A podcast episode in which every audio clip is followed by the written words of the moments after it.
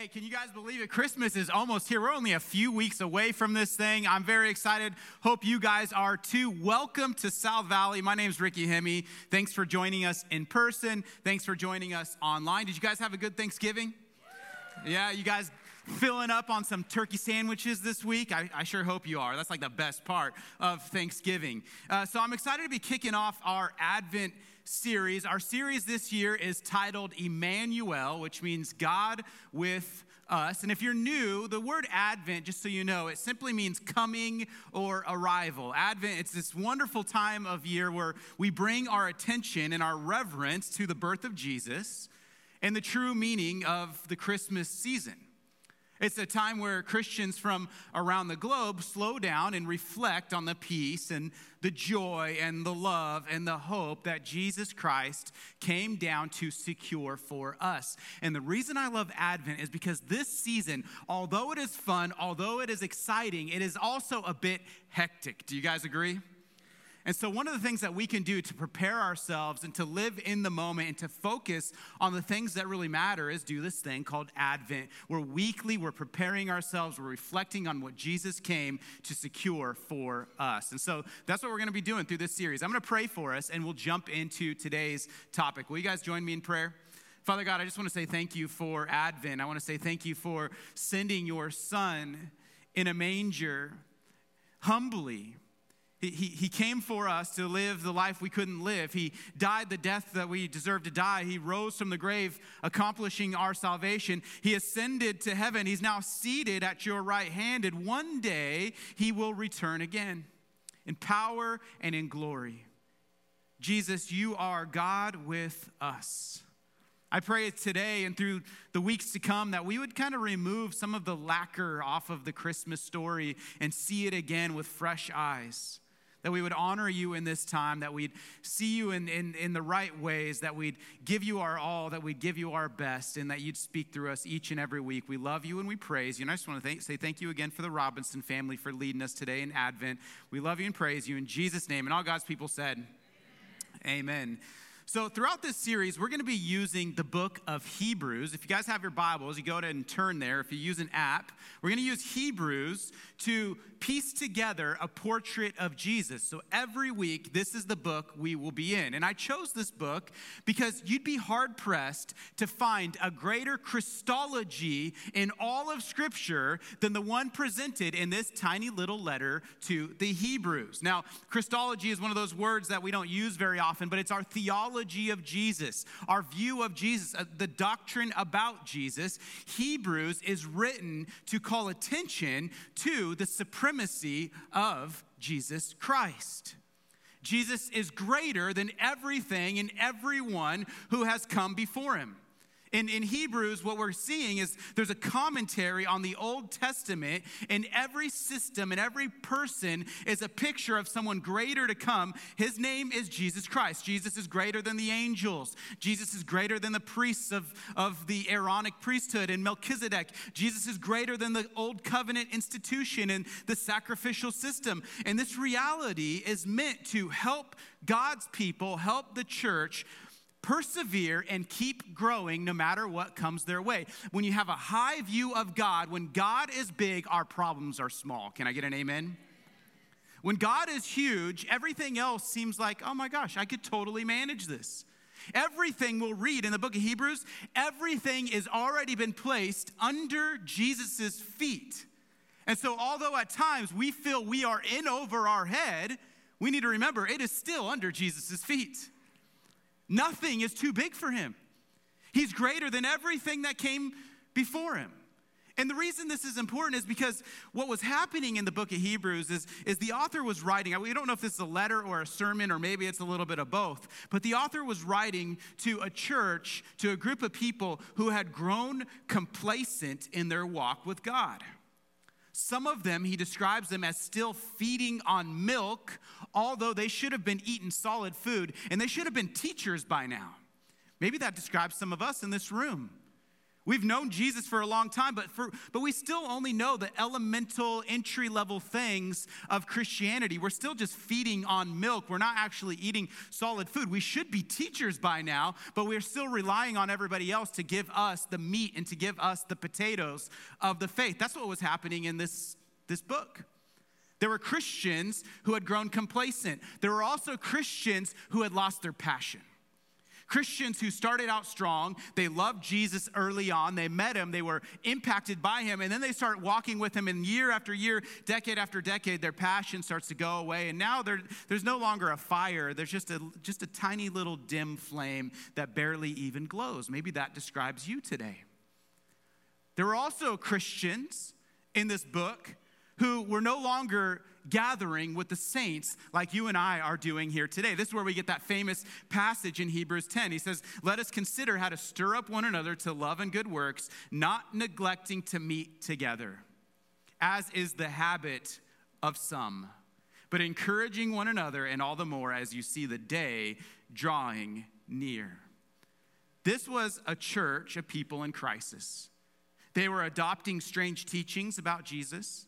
They were giving up because of persecute, persecution. Life had gotten hard, challenges had come their way, their passion had begun to fade. And so, the way this pastor, this leader, whoever wrote, so I don't know, we don't know who, who wrote Hebrews, by the way.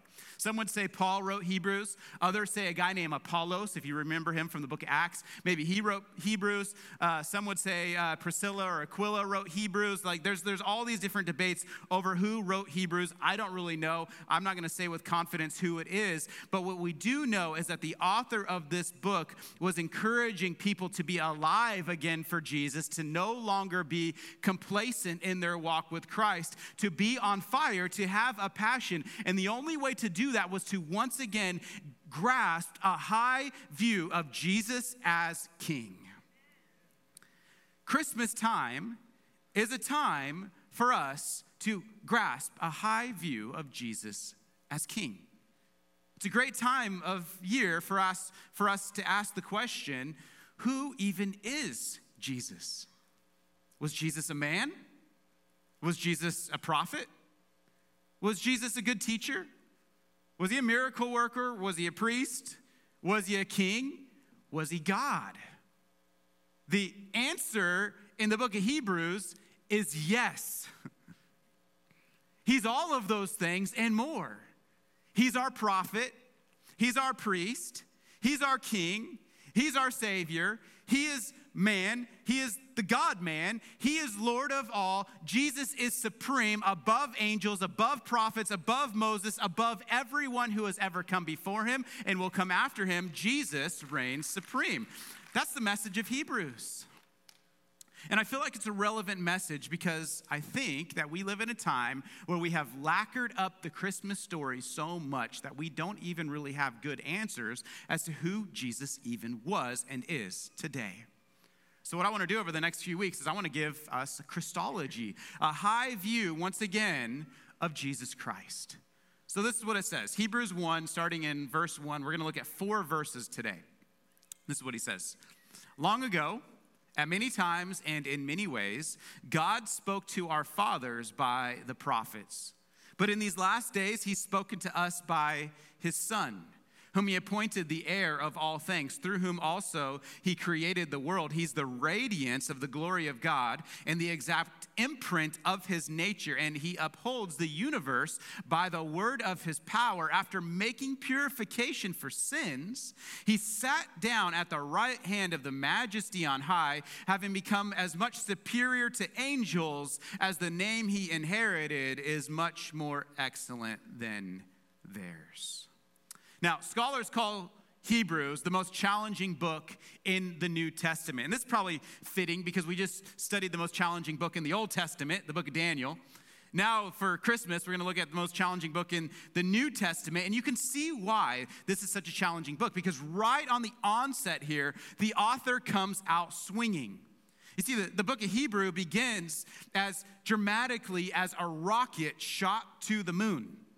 In this introductory paragraph, Jesus is portrayed as the supreme prophet, the owner of all things, and the exact imprint of God's being. And so when Joseph and Mary and the shepherds and the angels looked upon baby Jesus in a manger in Bethlehem on that fateful night, the very first Christmas, what they saw was not just a baby, not just a child. They saw in that moment the King of Kings, Lord of Lords, prophet of all prophets, priests of all priests. They saw somebody worth worshiping and praising forever. That's why shepherds gathered, angels singed, and wise men traveled because Jesus is supreme. So I'm going to give you three portraits of Christ out of these opening verses in Hebrews. Three portraits. The first is that Jesus is the supreme prophet. He's the supreme prophet. Now, prophets in the Old Testament were God's ancient spokesman. In Jewish thought, becoming a prophet was the highest calling a person could accept.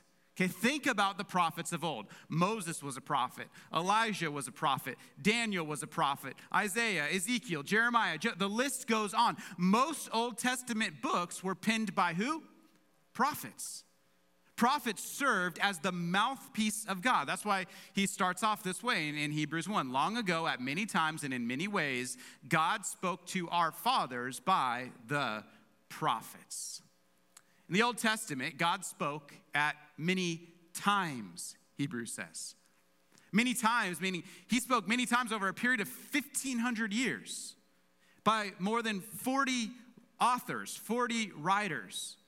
And as beautiful and important as and authoritative as the Old Testament is, what we know about the Old Testament is that it's actually fragmentary. Okay, God revealed a little bit here, and then he revealed a little bit there. We call this progressive revelation. He reveals a little bit of truth in Genesis and a little more in Exodus and a little more in Deuteronomy and a little more through Isaiah and a little more through Daniel and a little more through Malachi. Okay, it's it's progressive, it's fragmentary, it's it's it's chunks that build truth building on top of truth, truth on top of truth. Genesis from Exodus all the way to the end, to Malachi. In the Old Testament, as beautiful and absolutely authoritative as it is, it's fragmentary and incomplete because it always pointed forward to a greater fulfillment, the Messiah, Jesus Christ. We also know that God spoke in many ways in the Old Testament. He didn't just spoke, speak at many times, He spoke in many ways. That means He spoke through prophets. He spoke through a burning bush. He spoke through a still small voice. He spoke through handwriting on a wall. He spoke through handwriting on tablets. He spoke through visions. He spoke through angels. Many ways also includes many literary ways. Some of the Old Testament is narrative. Some of it's prophecy, some of it's poetry, some of it's law, some of it's doctrine, but it is all God speaking. That's what we know about the Old Testament. Well, in these last days, in the final epoch of God's story, do you know how He has spoken to us? He has spoken to us through who? His Son. You and I live on a privileged side of history. We live on a privileged side of redemptive history because God has spoken in this time, a grand finale. He has spoken in grand finale through Jesus Christ, his Son. And I just want to tell you this no one knows the Father like the Son. As amazing as Moses was, he doesn't know God like Jesus knows God, knows the Father. As amazing as anybody in the New Old Testament, Esther or, or Ruth or whoever, none of them knew the Father like the Son knows the Father. Okay, so my, my dad's a, a small business owner. And if you ask, you know, his employees about him, they'll give you one picture of him. If you ask me about him, I'll give you another picture about him because I see the real him. I know who he really is. The Son really knows the Father. Not that the prophets didn't, but the Son knows the Father perfectly. And in these last days, this final epoch of history, God has come down to us to speak to us, not through the prophets, but through his one and only Son. We stand on a very privileged side of redemptive history. Did you know that? God loves us so much that he came down to speak to us, to deliver a message to us. And here's what's crazy prophets in the Old Testament were messengers of God, but Jesus isn't just a messenger of God, Jesus is the message of God. Jesus is what the prophets were predicting and pointing forward to for all this time. Jesus isn't just a word about God, Jesus is the Word of God. That's why John says in John 1 1, in the beginning was the Word, and the Word was with God, and the Word was what? The Word was God. We're talking about Jesus here. Jesus is superior in every single way, superior to everything that has come before him. He is God's final word, and that's why we make a big deal out of Jesus. He is the supreme prophet. And this is important to point out because I think that Christmas has sort of domesticated Jesus. I saw a funny uh, video on TikTok. Any of you guys like to watch TikTok videos? Or if you're, or if you're older, you like to watch, you know, TikTok videos replayed two weeks later on Instagram. Um, some of you know what I'm talking about. So my kids like watching TikTok videos every now and then. I, we came across this really funny video about, uh, about wiener dogs. Any of you own a wiener dog? Okay, I don't own a wiener dog, but I own a Shih Tzu. Might as well be the same thing, um, except way cuter. Uh, wiener dogs. I don't know if you know this. A century ago, wiener dogs were bred to be hunting dogs. They were hunting dogs.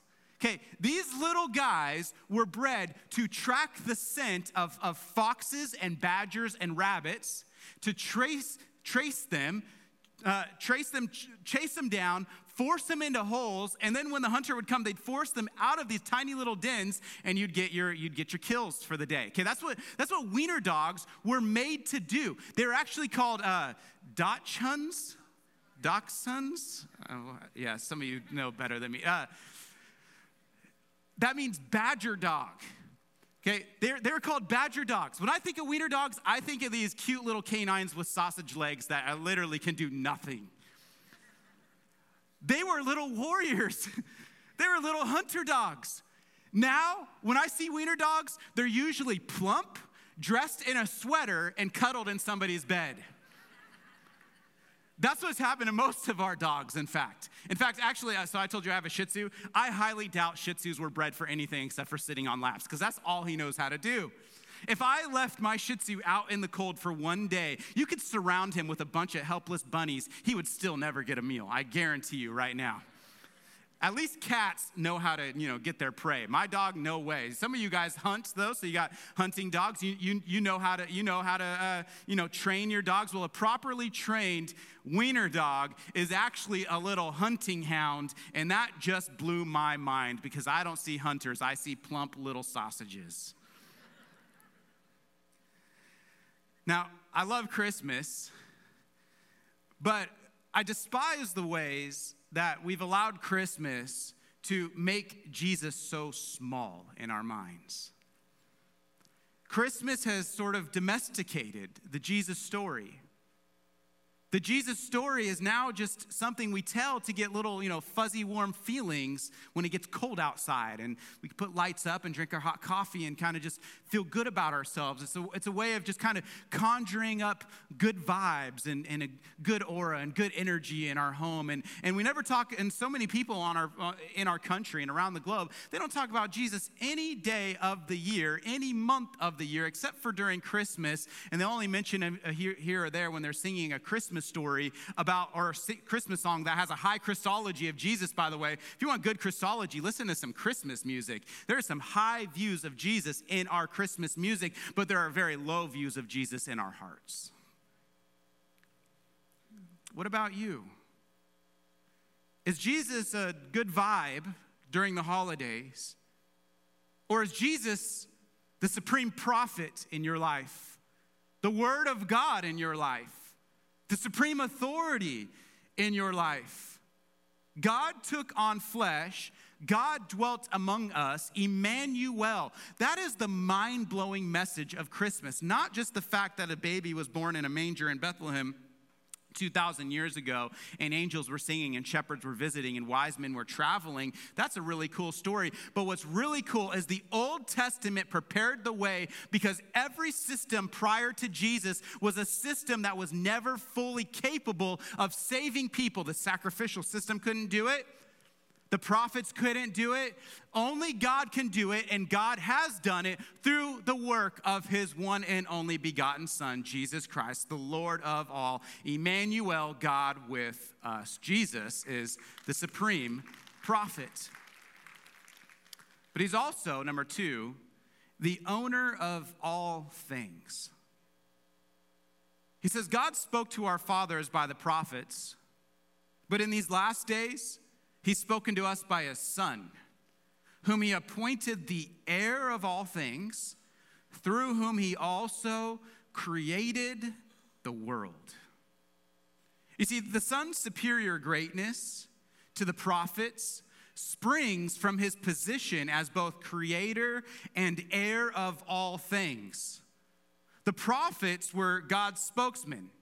But Jesus is the eternal Son who creates and therefore owns all things. Everything that exists belongs to Jesus. Everything that exists will eventually come under the control of Jesus the Messiah. There are things that feel over our head, but at the end of the day, they will be under his feet. A few weeks ago, Pastor Seth preached on Jesus as Lord. And he posed an important question. He said, Lord of what? Lord of my Sundays, Lord of my morality, Lord of my relationships. What was Seth's answer to this? Lord of all. Abraham Kuyper, a famous theologian, he says, There's not a square inch in the whole domain of human existence over which Christ, who is Lord of all, does not exclaim, Mine. Paul says this in Colossians He's the image of the invisible God the firstborn of all creation. By him, all things were created in heaven and on earth, visible and invisible, whether thrones or dominions or rulers or authorities. All things were created through him and for him, and he is before all things, and in him all things hold together. This past week, I was in Boise, Idaho, visiting my mom and my brother, my stepdad, my, my uh, nieces, and we were all visiting for Thanksgiving. It was, a, it was a beautiful time. We had lots of fun. Got to do some sledding, got to do some bike riding up in the hills. It was, it was just a really great time. And if you know anything about Idaho, then you would know that, that Idaho is kind of a hub for the Mormon church. You guys know that? There's, there's, there's Utah and then there's Idaho, and then I don't know what state is next, but the Utah and Idaho are kind of the two hubs for the Mormon church. And, and Mormonism so if you're in Idaho or you're in Utah, you'll see, you'll see Mormon temples everywhere. And oftentimes they're beautiful, magnificent, enormous temples. And, and Mormonism is, is, is really just the result of two major errors. Two errors that the author of Hebrews actually combats in this work. The first major error is the acceptance of another prophet. And who did the Mormons accept as a new prophet? This after Jesus, they accepted another prophet, even though Jesus is God's final say, God's final word to us. Who was this prophet they accepted later on? You guys know his name? Joseph Smith. They accepted another prophet. And this prophet introduced new scriptures and new teachings. Another way that they got it wrong is by botching the identity of Jesus. Mormons believe that Jesus Christ was the firstborn spirit child of the heavenly Father and a heavenly mother. Jesus is not the eternal Son of God, but a created being who became God, just as you and I can become God. Mormons are polytheistic. They believe in many gods, and we can become one of those gods. Jesus was a created being who became a God. These are their fatal flaws. They accept a prophet who's really no prophet at all. Where Revelation says, don't add to this book, they add to the book. And then the prophet gives a new picture of Jesus that is not an accurate picture at all of Jesus. And I just I'm pointing this out because this is relevant because that is how every deceptive religion begins. there's a false prophet, and there's a botched view of Jesus. You could go down the list, starting with Islam. Muhammad is the supreme prophet and author of a new religious text called the Quran. Jesus is just a prophet, so Jesus is talked about in the Quran. Abraham and the stories of some of the Old Testament stories are talked about in the Quran, but Muhammad is superior, Muhammad is supreme, and Jesus is lesser than Muhammad. You got Mormonism. Joseph Smith is a new prophet, Jesus is the half brother of Lucifer. You got Judaism. Jews don't add to Scripture, but they reject Jesus as Messiah. You got Jehovah's Witnesses. Jesus is an archangel named Michael. You have Buddhism, where Jesus is not God, but an enlightened man. You have Hinduism, where Jesus is one of many incarnations of God. You have Scientology, my personal favorite here. Jesus is an implant forced upon a thetan about a million years ago, whatever that means. Um, the list goes on and on and on and on. And in fact, I guarantee that if sometime over the last few months you've either ran into somebody in a parking lot at, at, a grocery store or maybe on your campus or they've come to your door and they've knocked on your door and they've wanted to share with you about the story of God the Mother. I'm pointing this out because false teaching comes in these two ways. You accept a prophet who is really no prophet of all at all, or you botch a Christology of Jesus that is accurate. You don't have a right view of Jesus. You create your own Jesus after your own image, after your own ideas, and there you create, when you do that, you create a false religion. That's why a high view of Jesus is so important. That's why books like Hebrews are so important. That's why it's important for us when we gather on Sundays, we actually open our Bibles and we look at the text together because I'm not here to give you my opinion. I'm not here to tell you what I think about things. I just want to show you what does God say? What does God's word say? Who does Jesus say that he is? Who does God say Jesus is? I want to worship the right Jesus, not a Jesus that is a figment of my imagination. And so Hebrews point paints a robust and compelling picture of the real Jesus. He's not just a prophet, he's the prophet. He's not just a priest, one of many priests who will come later. He is the priest. He's not just a created being. In fact, he's no created being at all. He is creator God. He is the eternal Son. He was not made, he is the maker of all things. And he's not Lord of just our Sundays, He's Lord of all. He's not just king over Israel or king over a portion of our lives. He is king of king, the king of kings, Lord of all. Everything belongs to him. He is on the throne. He atoned for sins. He's seated at the right hand of God. And now we all owe allegiance to Jesus Christ, the King. Yes, the manger scene was a beautiful scene, but Jesus is no longer in a manger. Jesus is seated on a throne. Finally, number three, Jesus is the exact imprint of God's being. You see, Hebrews, he's writing here, he's holding no punches. He's like, guys, you've been talking about Jesus for a long time now, and yet you still can't answer the question who is Jesus? You, have been coming to church for a long time now, yet you're still drinking milk and not eating solid food. You've been doing this Christianity thing for a long time now, yet you're not teaching anybody how to do it. You're not teaching men, you're not teaching any men. Women, you're not teaching any other young women. You're not teaching any kid. You're just kind of doing your, this is what was happening. This is what he's writing about. This is what he's trying to combat in his church. There were people who should have known, who should have been deep, who should have been theologians at this point, capable of teaching others, but they were still drinking milk. So he goes on to get, paint even better picture of Jesus. And this is just the first four verses. He says he's the radiance of the glory of God. He's the exact imprint of his nature. He upholds the universe by the word of his power, just his word.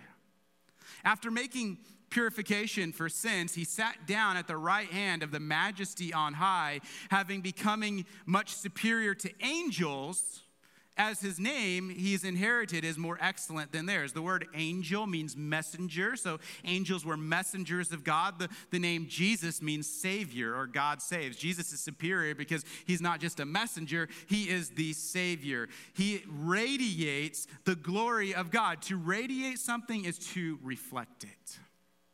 I was reading a commentary by a British guy this week, and he used the language a chip off the old block. You guys ever use that language? That's Jesus. Except he pointed out that there will be no other chips off of this block. There's only one chip off the block, and that's Jesus Christ. He said, The Son is the shining reflection of God's own glory. He is the precise expression of God's own very being. Jesus radiates the glory of the Father. Another fascinating word found in the text is the word imprint. This Greek term imprint is the word is, is is character. That's, that's what the word is in Greek. Character. It's where we get our English word character. The word character was used by ancient Greeks to describe the process of making coins. Okay, coins usually reflected the image of the person in power. Their character was pressed into the metal. Another way they used this word was when describing a king's seal. A king would have a signet ring with his image on it, and he would use his signet ring and press his image into soft wax, and his character would be left behind in the wax. Well, the son reproduces the precise character of the Father. That's why Jesus can say, Anyone who has seen me has seen who? The Father. If you, don't want to, if you want to know what Jesus looks like, if you want to know or what God is like, you look at Jesus. No more, there's no more powerful expression of the deity of Jesus than, than what we see here in these opening verses of Hebrews. Is Jesus Jesus is the character, the, the radiating reflection, the imprint of God's very being, the Father's very nature. And just a side note here, as I was wrestling through this, what I was thinking too is, is Jesus' character pressed on us? You see, we're called also to radiate something. We're called also to reflect someone. We are called to reflect our Savior. And here's the thing if Jesus' signet ring and character is going to be pressed into our lives. What needs to happen to the wax of our hearts first? It needs to be softened. You see, some of us in this room struggle to reflect Christ or never have reflected Christ because our hearts are hard. We're proud. We're stuck in our ways. We're unwilling to change. We're unwilling to grow. We're unwilling to repent. That might be what was happening with the Hebrews. Maybe they were complacent because they just weren't willing to change. They weren't willing to grow. They were not soft. They could not hear God's word because they were they couldn't receive it because their hearts were hard. Sometimes in order to receive God's blessing, in order to receive God's truth, we have to be softened. And sometimes we're only softened by hard things. Sometimes we're only softened by the fire. Some of you right now are in a furnace. Your life has been like a fire. Your life has not been easy. And now Christmas is coming, and you're like, oh my gosh, this is supposed to be the happiest time of the year, and I feel miserable. I don't want to sing the songs. I don't want to do the lights. I don't even want to eat the cookies. I don't want to be around the people. I just don't want any of this stuff. I hate it. It's a reminder of things that I lost, things that I missed. I have gone through the fire, and I don't want to do this here today. And maybe God is saying to you, look, it, I am softening you and shaping you and molding you and, and putting the flame on your life. And I know it's tough and I know it's hard. And it feels like you you, everything is being lost and none of this matters and, and you're in a bad spot. But if you just receive me, if you just trust me, if you let me press into your life, you will reflect me in ways you never even knew you could. So keep believing, even when it's hard. That's what the Hebrews were reminded to do. Keep believing even when it's hard. We read that he upholds the universe by the word of his power, the passage says. As God, He, he holds all things together. He spoke all things into existence, and he also sustains his creation and consummates his purpose by his word. Now, I, I, came across something interesting this week. So I'm no scientist, but I came across something about atoms. And atoms, as you know, are the smallest particles in the universe and the basic, basic units of matter. Okay? Scientists, though, are baffled by what holds atoms together. Okay, these, they're these tiny little units, they're the building block of, of matter, but what is it that is holding these atoms together? And because there's no answer to that question, scientists simply call it the strong force. The strong force is this thing that we don't know about, that we can't study, that we're just kind of theorizing on that binds fundamental particles of matter known as quarks to form larger particles known as atoms. But if this strong force failed, all of creation would come unhinged and the world and everything would obliterate into pure chaos. What does the author say? He upholds the universe by the word of his power he holds it all together. Here's a picture for you. If Jesus decided to stop holding it together, it would be gone. The universe, everything could be unraveled in a moment. The moment this, what scientists call strong force, if it stopped working, the universe would be no more. We don't know what it is, but if it stopped working, it'd be gone. Well, let me just tell you this if Jesus stopped working, if Jesus stopped sustaining, if Jesus stopped holding all things together, we would be no more. There would be nothing. There would be chaos. There would be, there, just as in the beginning, God created out of nothing, there would be, once again, nothing.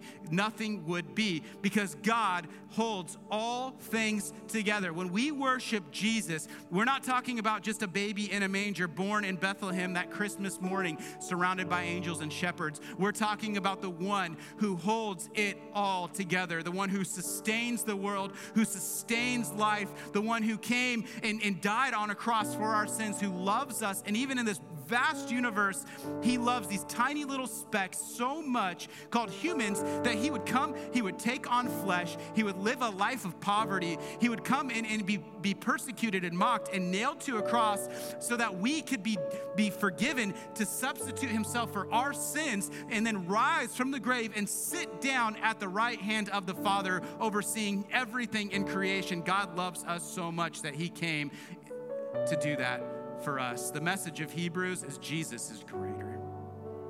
He's greater. Things in your life may feel over your head at the moment, but they're under Jesus' feet. Don't domesticate Jesus this Christmas. Jesus is not a baby we talk about to conjure up warm and fuzzy feelings. He's the supreme prophet. He's the owner of all things. He's the exact imprint of God's being. He's the one who holds it all together.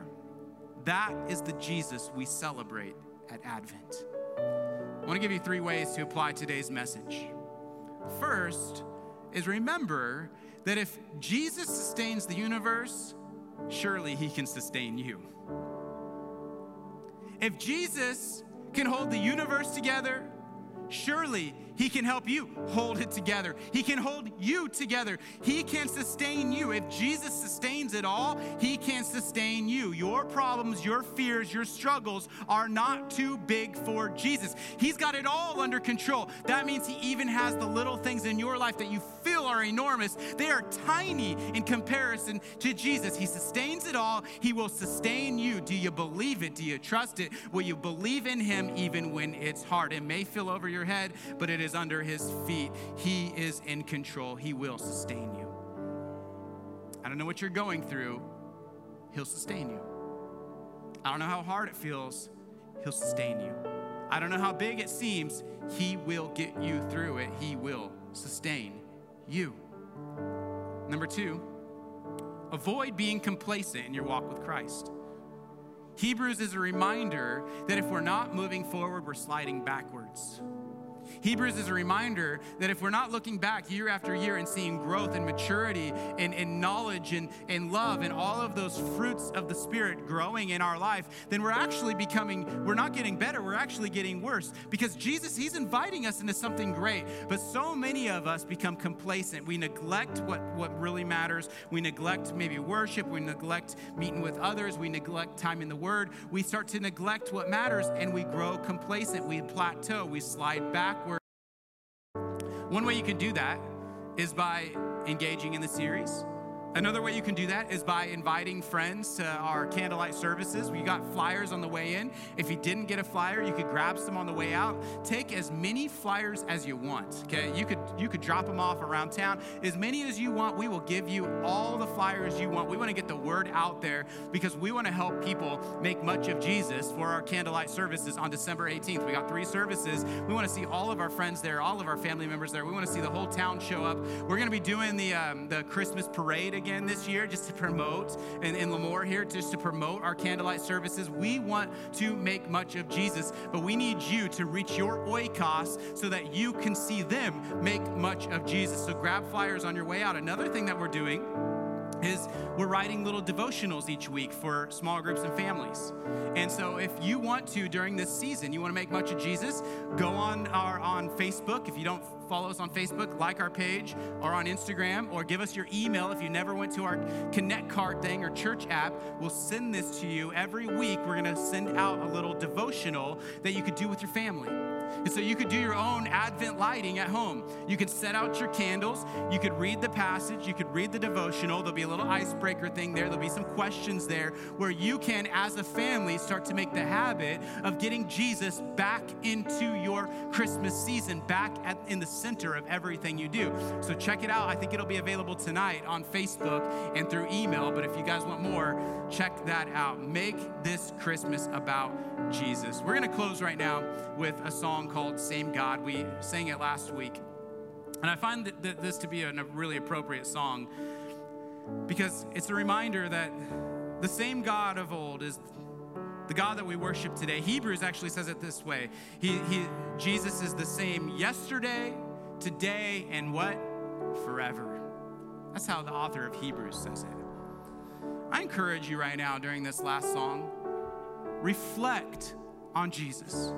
Reflect on the message of Scripture through the ages, preparing the way for Him. We have the privilege of looking back. We also have the privilege of looking forward to His return once again in power and glory. He is our prophet, He is our King, He is our priest. So let's worship Him. Yeah. I'm going to pray for us and we'll stand and worship. God, I thank you so much for another great morning studying your word and being with your people. And I just pray, God, that this Christmas that you would focus our attention on your son. I pray, Father, that we would not be distracted by things that don't matter. I pray that Jesus would reign supreme in our hearts and in our lives. And right now, as we close in, in song, I just ask God that our hearts would be bare before you and that we would trust you for whatever it is that we need to believe you for. You are above all things. Things may seem big to us, but they're small for you. You sustain the world and you'll sustain us. Remind us of that this morning, I pray in Jesus' name. Amen.